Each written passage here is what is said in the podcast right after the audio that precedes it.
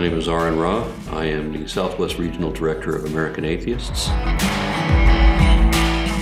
uh, I'm very proud that I am also the director of the Phylogeny Explorer Project, which will be my contribution to science. And uh, I, I'm an internet activist.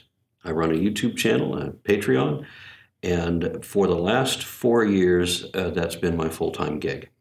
And I, I've been to uh, a bunch of different places. I was speaking for a long time at, at, at a different location where I would have to fly, you know, travel to speak every month, you know, and it'd be um, every state. I think almost every state in the country, 22 countries, and it's been it's been a great ride. Tell me a little bit more about the project you're taking on. What was that again? The Phylogeny Explorer project is an attempt to render the entire taxonomic tree of life as a navigable online encyclopedia. There have been a couple of attempts at this before. Uh, the Arizona Tree of Life project was the best one done so far. But the thing is, is they, what they did with that was they had uh, they'd hired a bunch of PhDs to effectively build a uh, or to effectively build a website, and costs, of course, went through the roof. There was no way to continue funding on something like that. Now they made a valiant attempt, but they also left out a number of fossil groups. Propliopithecoidea, for example, cannot be found in the Arizona Tree of Life project. And that's an important one that we need to include. And so what I'm doing is I'm working on a project where I've got a handful of volunteers, and we've uh, we've invested quite a bit in getting uh, the database built. This is the second version. The first version of the database looked fair enough, and, and we thought, okay, we'll work with this. And as soon as we started putting volumes of data into it, it collapsed.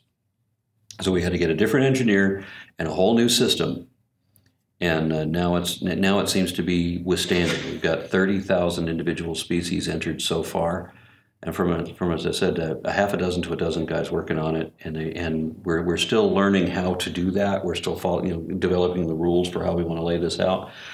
Uh, one of the things that we're that we're doing is like straying away from the old Linnaean taxonomy you know, the, the, the, kingdom, phylum, genus, family. I mean, we don't always have to have that. Sometimes there's only a single representative, and I don't need a straight line. You know, we've got wonderful curves going around. There's a beautiful rendition. If there's only one representative species, then we don't need to see all these other ranks. So we so we have a rule that we just implemented, and we're going to go back and correct some of these others where uh, we every clade should have a choice between at least two, you know, but not just one. But anyway, I, I'm sidetracking.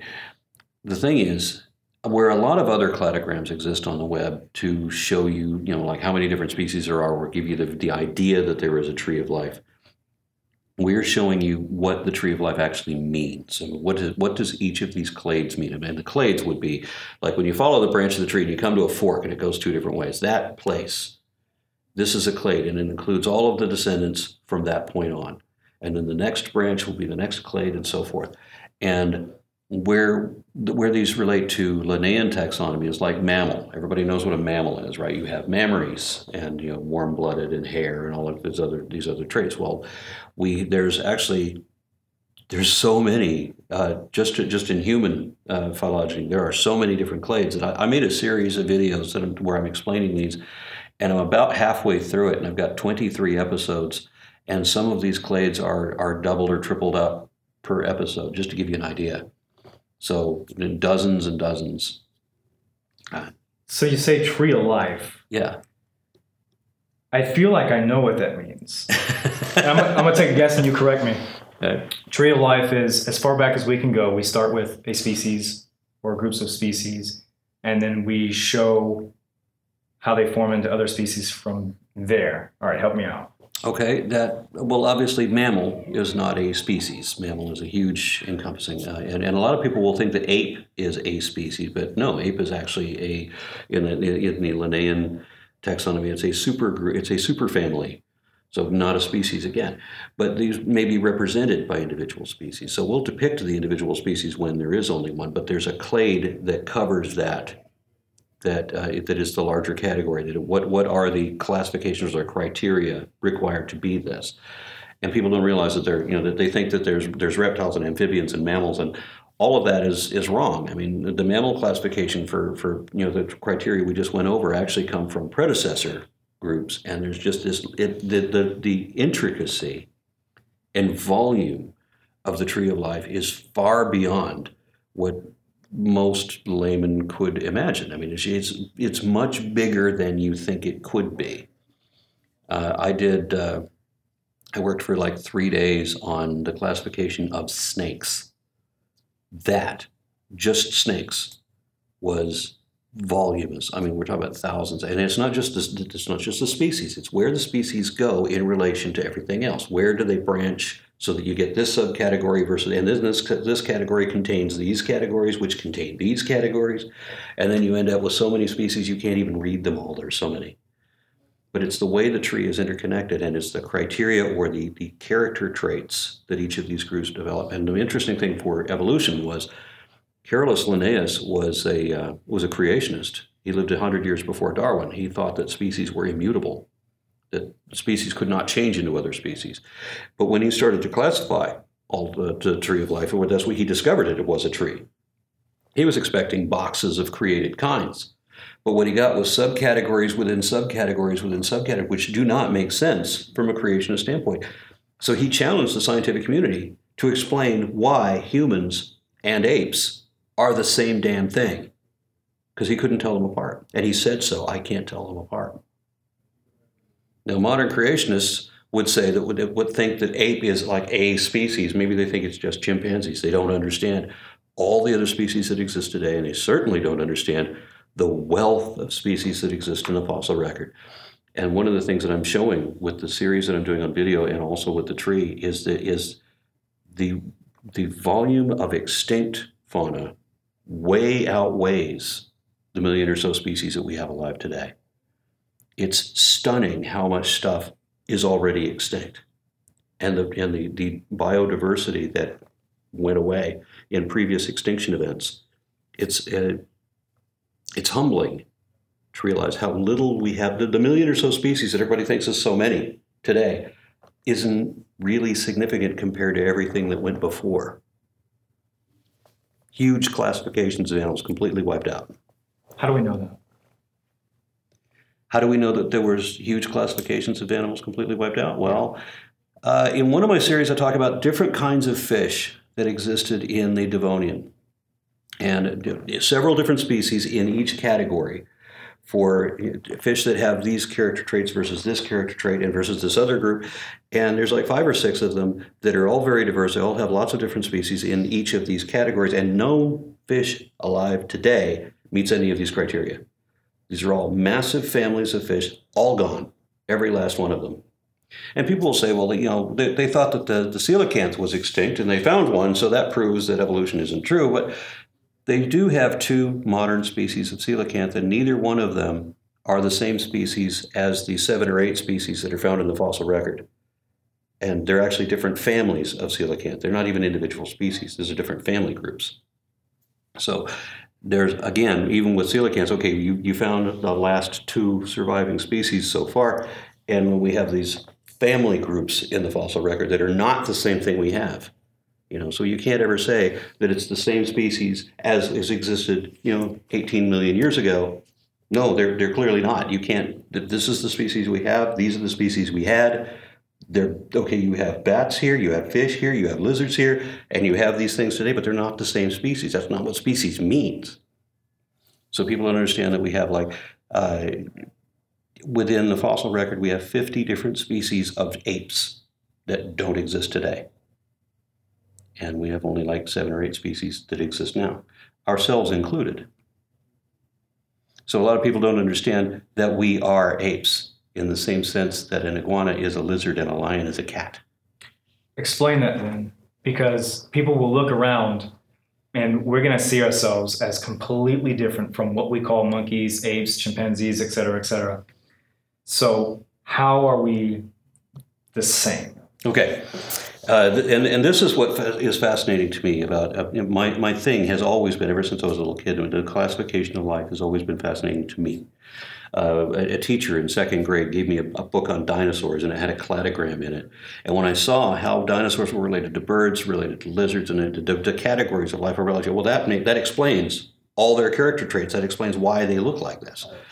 So when you're talking about evolution, as we mentioned, uh, vertebrate, for example, has a has a backbone, right, with a spinal cord in it. Well, we have that. So you get, get this is the classification. This is the criteria. any animal that has this vertebrae is a vertebrate. You have it, I have it, we are vertebrates. We can't we can't say that no, we just look like a vertebrate. No, you have the criteria, you have the defining characteristics that makes you that thing. Mm. So mammal, you know, nobody says we look like a mammal or we're similar to a mammal. We are mammals. So it gets more in depth. So this is where it gets a little creepy for people, and they say, "Well, you think you you you you think we're all come from primates?" And I say, "No, I think we are primates." Right. Okay. And here are the criteria for primates. You can't describe all of the character traits held in common by every species of monkey without describing people when you go into the subgroup and describe every all the character traits that define or, or that separate old world monkeys from new world monkeys, if you're, if you're describing old world monkeys, all their character traits, you're describing people. When you get into the subset of that and describe what apes are, hominoidea, you describe people. And when you describe great apes, you describe people. And there, there's not a character trait that all the great, great apes have, but that we don't including right down to our genetics. I mean, they, the other existing or the other current apes all have, uh, I think it's 24 chromosomes, and we have 23 pairs of chromosomes. And people will say, well, that's a marked difference, except that now we know that uh, one of our chromosomes is actually a fusion of two different ape chromosomes. Okay.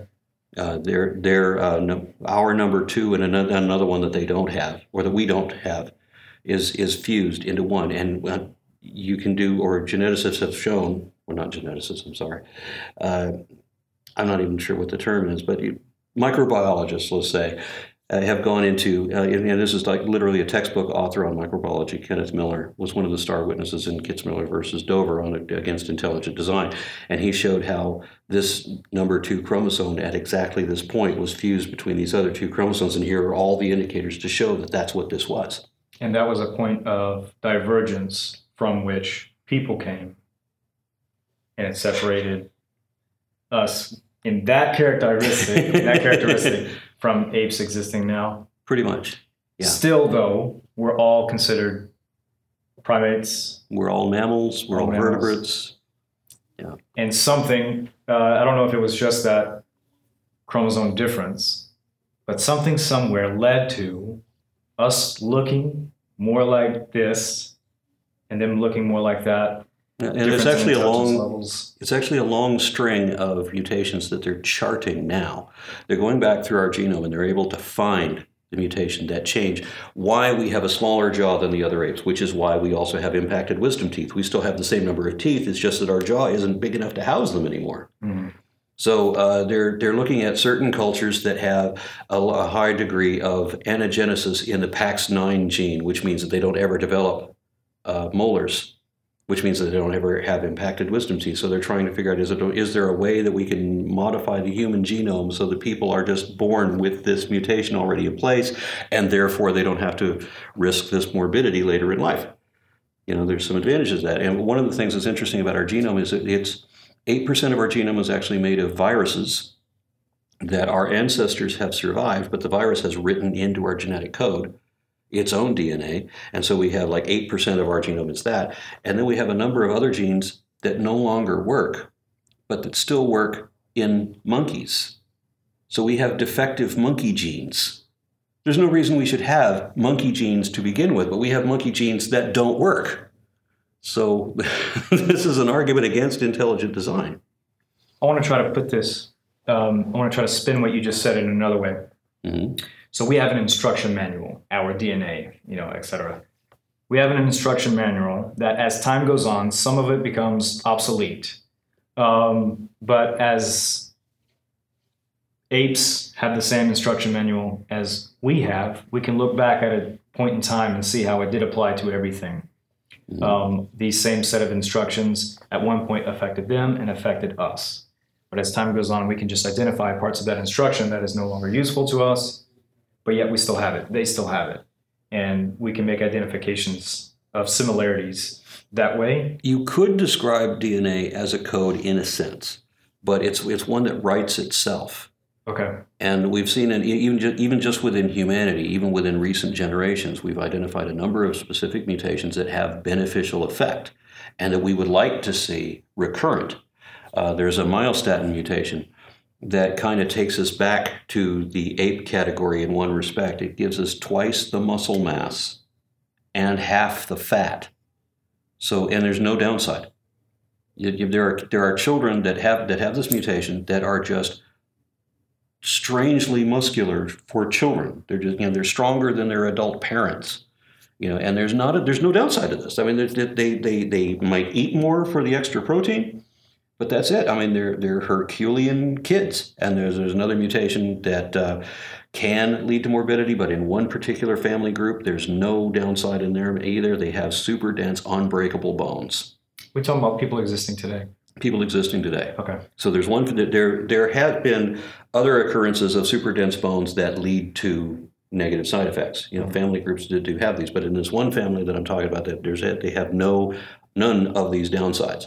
So they're looking at this specific type of mutation that gives them unbreakable bones. Now, let's let's think of it. If we could if we could modify our own genes like in the movie Gattaca for example, we can have a child that is born never having to worry about impacted wisdom teeth, but who has super strength and unbreakable bones and and no uh, HDL serum cholesterol and we, we can make Herculean super kids you know, just out of the mutations that already exist. It's kind of like we make drugs out of what plants have already come up with. We just have to find a strange exotic plant that produces cocaine or produces, you know, what any of a number of other drugs. You know, like the gum tree that gets aspirin. You know, this this is where all of our stuff comes from. We don't invent it.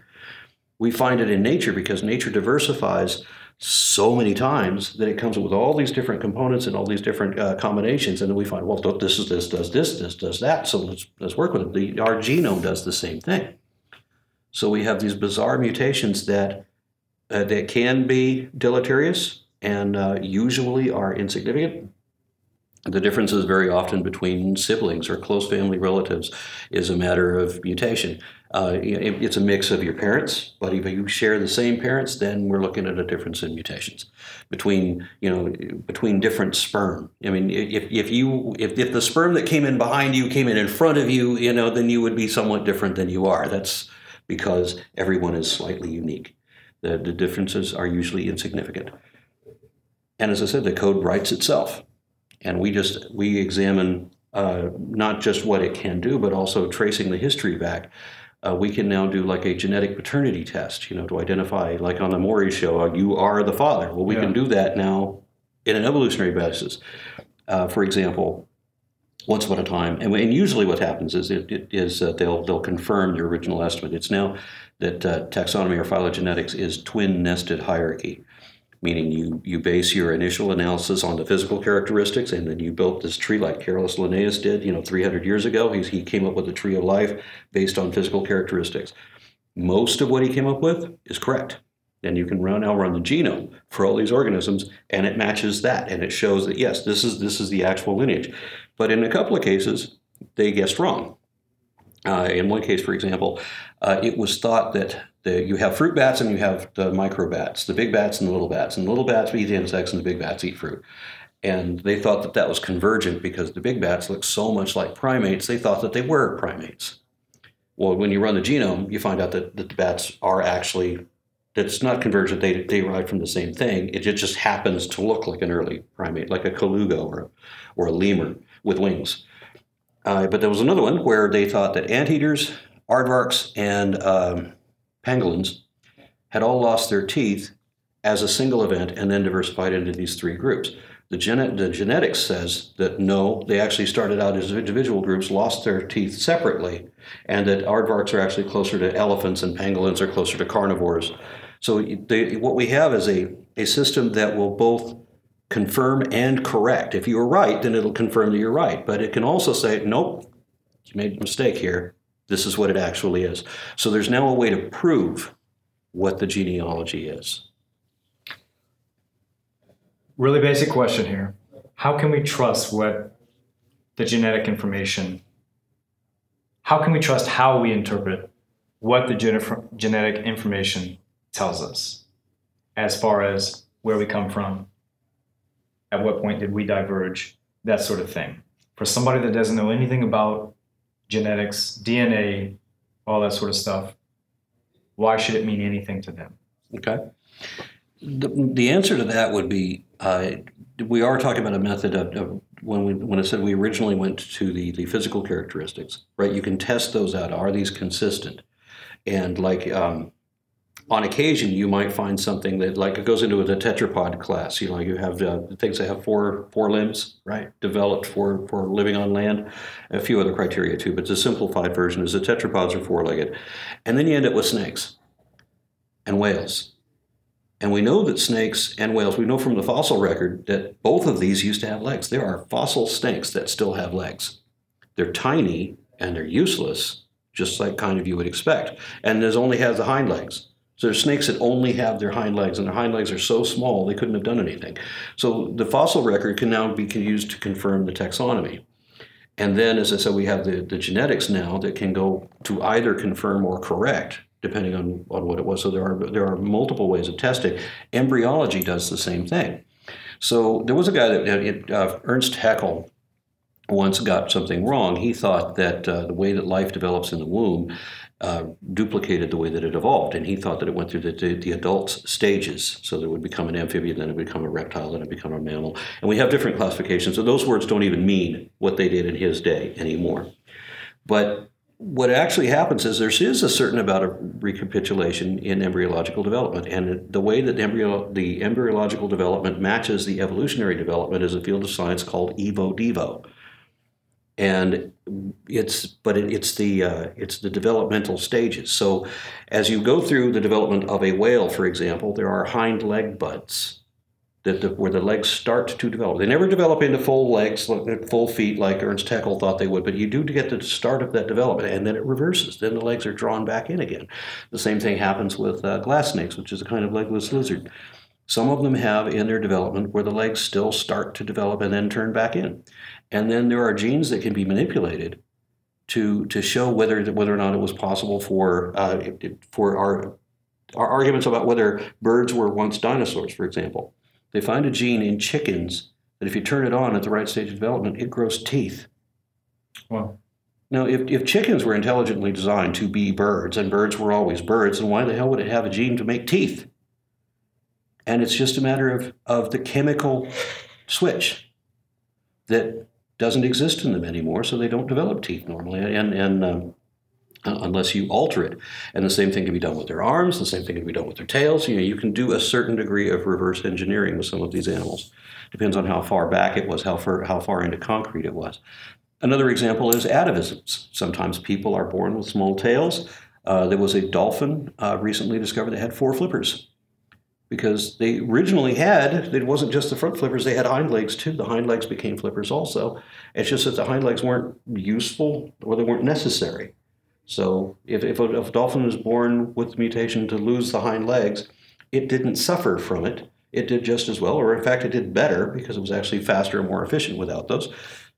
So on occasion, that uh, that switch can be thrown when it wasn't supposed to be thrown, and then you end up with something that has a tail when it shouldn't have a tail, or has teeth when it shouldn't have teeth, or has a four-flippered dolphin.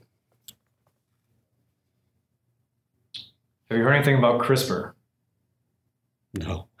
CRISPR, I think, is a technological medical method or device for editing our genome. Um, I don't know much about it. I was hoping you would.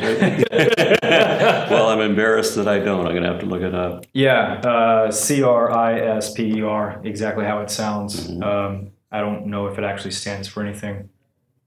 Did they discover this in, in looking at Hox genes? I have no idea.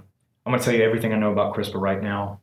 You're able to edit your genetic code, and I believe that this has been put into practice uh, in some very limited way. Um, and then, you know, it has the effects that you might imagine it would have. The same effects you've been describing as natural processes, these are now artificial ones.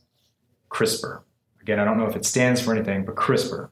Okay. Um, I'd be interested to hear somebody who does all the work that you do uh, have an opinion on that and then project where you think that will take us. And speaking of projecting, um, fun question. Use your imagination here. Have fun with it. What would what's the next mutation you would like to see in humanity? Now, the next mutation I'd like to see is actually not in humanity.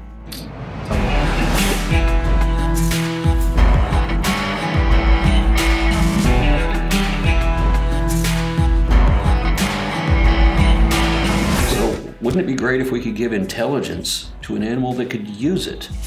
And if we're going to get outside of monkeys, then the only other thing that has hands and can walk bipedally and, and manipulate objects that way is raccoons.